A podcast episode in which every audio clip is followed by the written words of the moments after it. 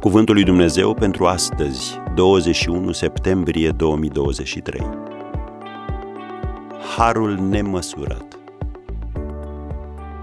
În el avem iertarea păcatelor după bogățiile harului său. Efeseni 1, versetul 7. Vă aduceți aminte că Petru l-a întrebat pe Domnul Isus, Doamne, de câte ori să iert pe fratele meu când va păcătui împotriva mea? Până la șapte ori? Isus i-a zis, eu nu zic până la șapte ori, ci până la șaptezeci de ori câte șapte. Am citat din Matei 18, versetele 21 și 22. Noi însă n-ar trebui să ne oprim aici. Dacă Dumnezeu ne-ar da chiar și șapte abonamente cu șaptezeci de iertări, am dat de bucluc.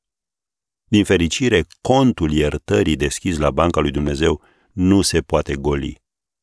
Dar când tu refuzi să ierți pe ceilalți, ignori faptul că ai putea fi ispitit și tu, cum scrie în Galaten 6, versetul 1.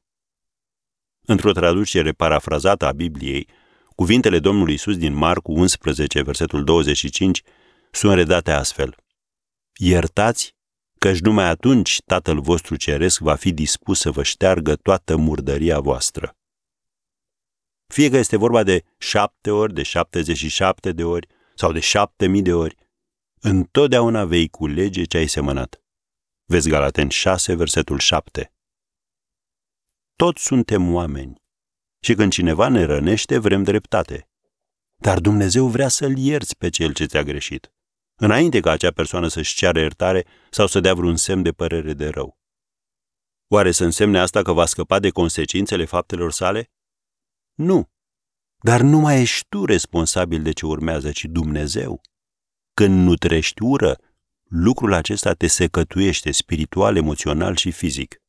Iertarea, în schimb, te energizează și te eliberează ca să poți merge mai departe.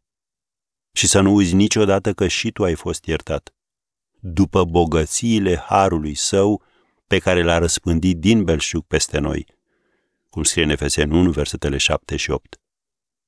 Iertarea ta vine cu cerința ca la rândul tău să ierți pe alții. Când te gândești la datoria pe care ți-a iertat-o Dumnezeu, orice lucru pe care ți l-ar putea face cineva ție pălește prin comparație, nu-i așa? Annie Johnson Flint, o prolifică autoare de poezii creștine, care a murit în 1932, a scris Dragostea sa nu are limită, harul său este nemăsurat, puterea sa nu cunoaște hotare, căci din bogățiile sale infinite, în Isus, El dăruiește, dăruiește și iar dăruiește. Am încheiat citatul. E, asta înseamnă har nemăsurat.